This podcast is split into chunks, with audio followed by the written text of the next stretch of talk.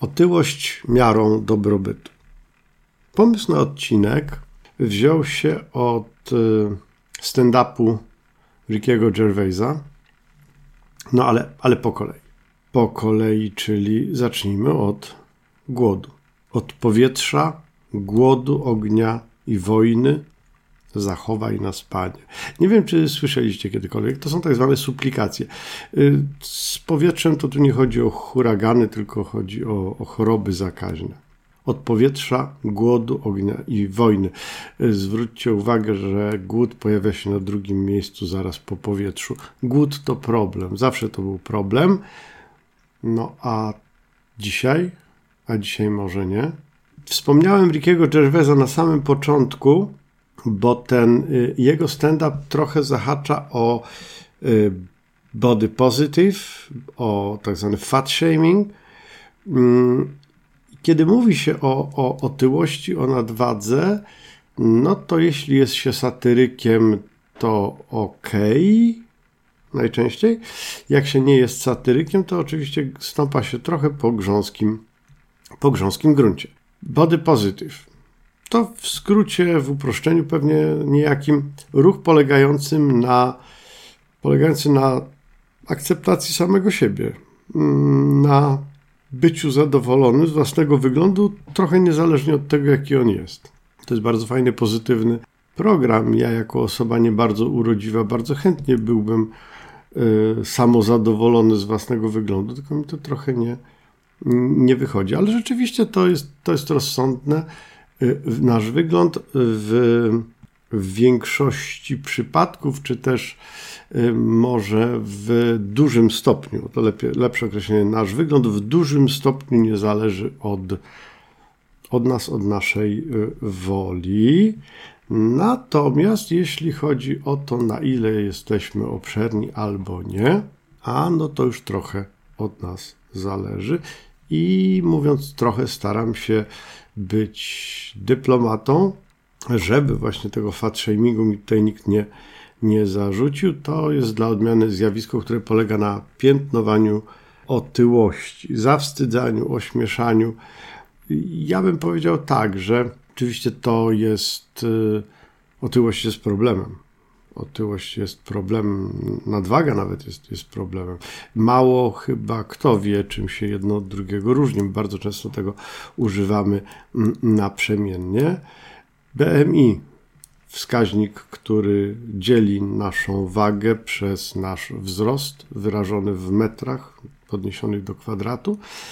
Ten wskaźnik BMI sugeruje, że powinniśmy starać się mieć go na poziomie poniżej 25.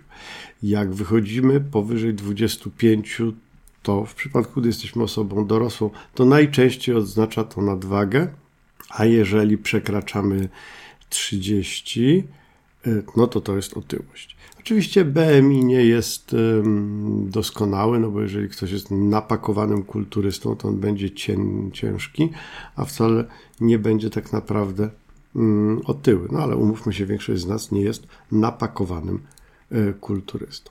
A więc mamy nadwagę, czyli tak troszeczkę nadmiernych kilogramów, otyłość, czyli już poważny problem powyżej 30, BMI powyżej 30, y, przy czym tę otyłość też się dzieli na 3 stopnie, y, od 30 do 35 to pierwszy stopień, od 35 do 40 39,9 to drugi stopień, trzeci stopień jest znany jako otyłość skrajna, olbrzymia lub śmiertelna, bo stanowi rzeczywiście bezpośrednie zagrożenie już nie dla zdrowia, a dla życia, powyżej 40. I jeżeli yy, chcieliśmy się w suplikacjach chronić przed głodem, no to warto byłoby sobie zadać pytanie, czy przypadkiem też nie powinniśmy próbować chronić się przed otyłością. Na ile to jest powszechny problem? WHO, Światowa Organizacja, Zdrowia, twierdzi, że prawie 2 miliardy ludzi ma nadwagę.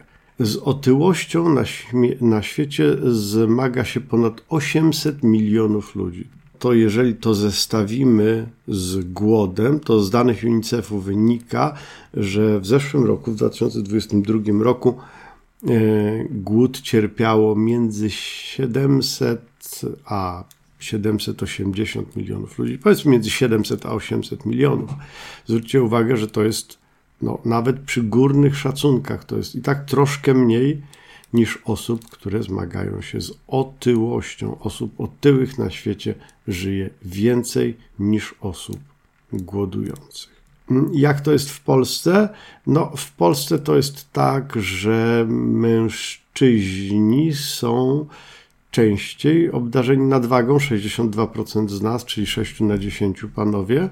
W przypadku kobiet to jest mniej niż 50%, 46%, a otyłość dotyczy ponad 20% naszych rodaków, czyli co piąta osoba jest nie tyle obdarzona nadwagą, ile otyła. To jest y, dodatkowy problem, y, który polega na tym, że y, nadwaga i otyłość bardzo mocno rozwija się u dzieci. Tu mówię o polskim kontekście. Znowu WHO mówi, że u jednej trzeciej polskich dzieci w wieku od 7 do 9 lat Y, stwierdza się nadwagę bądź otyłość. I to jest ósme miejsce wśród badanych krajów w Europie, więc to jest, no jesteśmy, jesteśmy dość wysoko, a to, co budzi większe zmartwienie, to nie tyle y, te tam 32%, ile tempo wzrostu.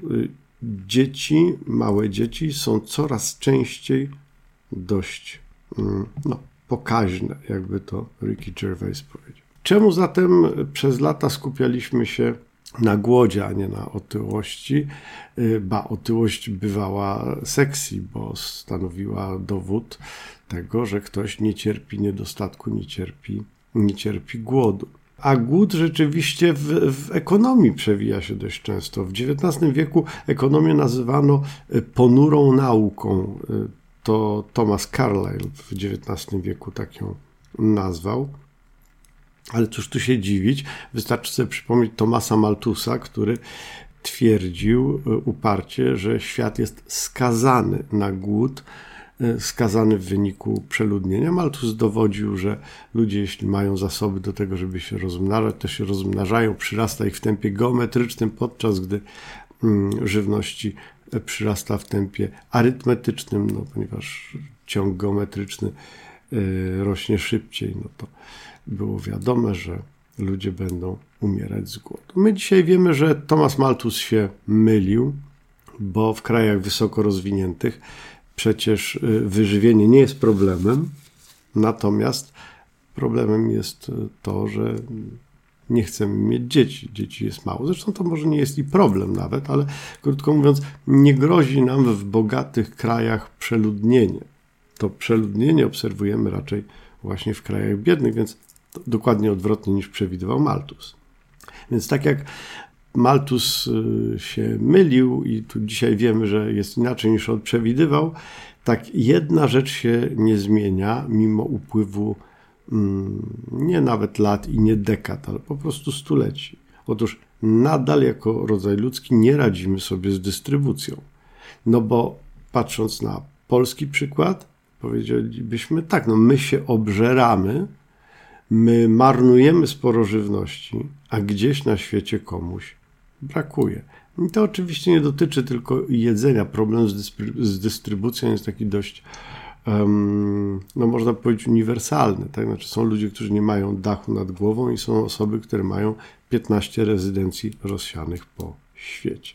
Ricky Gervais e, w swoim stand-upie jest w stosunku do ludzi e, otyłych dość bezceremonialny. Y, I nie, nie jest to żaden fat y, shaming, natomiast on bardzo mocno stara się powiedzieć, że osoby, które są otyłe, to są osoby, które same sobie to zrobiły, że na pewnym etapie albo utrzymanie prawidłowej masy ciała nie było dla nich ważne, albo było ważne, ale pewne rzeczy były ważniejsze. No bo faktem jest y, rzecz jasna, że no, robimy się otyli łapiemy dodatkowe kilogramy, gdy mamy dodatni bilans kaloryczny. Czyli no, jeżeli dostarczamy organizmowi więcej niż spalamy, no to to, czego nie spalimy, to to nam zostaje w okolicach brzucha, ud, bioder, gdzie tam kto tyje. Proste? No, proste i nieproste jednocześnie. No bo tu trzeba sobie jasno powiedzieć, że jak ktoś lubi jeść, to utrzymanie prawidłowej wagi ciała staje się mocno problematyczne. Wiecie, jak ktoś lubi palić papierosy, można sobie powiedzieć, dobra, od jutra rzucam palenie. Jak ktoś jest twardy, rzuci i nie wróci do tego. Podobnie jest z alkoholem. Natomiast od jedzenia jesteśmy uzależnieni w trochę inny sposób, no bo tu rzucenie jedzenia nie wchodzi w grę. My musimy sobie być w stanie narzucić pewne ograniczenia, powiedzieć, no oczywiście będę jadł, będę jadła, ale mm, no mniej niż mam na to ochotę. Mniej y, niż potrzebuję, czy tyle, ile potrzebuję, ale na pewno nie więcej. Do tego dochodzi wiek, do tego dochodzą choroby. Y, niektóre z nich oraz wiek y, no, powodują, że trudniej jest nam spalać pokarm, który dostajemy.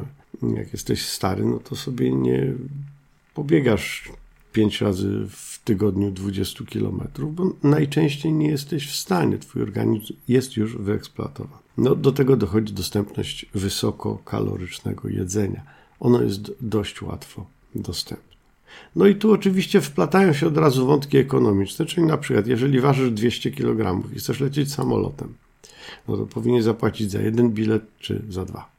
I pytanie wcale nie jest tak niedorzeczne, tak? No bo w gruncie rzeczy, jeżeli ja bym chciał polecieć samolotem z moją córką na kolanach, czyli zajmujemy jeden fotel, to dalej y, ważylibyśmy sporo mniej niż 200 kg.